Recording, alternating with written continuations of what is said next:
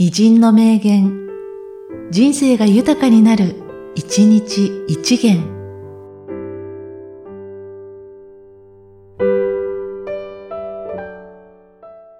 3月28日、内村勘三。何人にも残すことのできる本当の最大遺物は何であるか。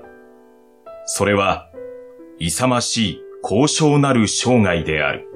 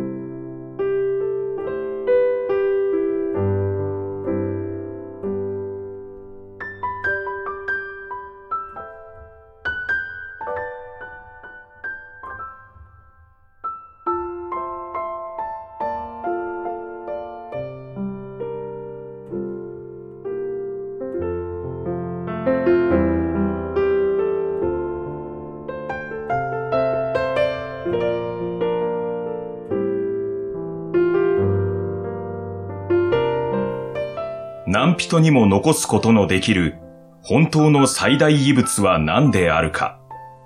それは、勇ましい高尚なる生涯である。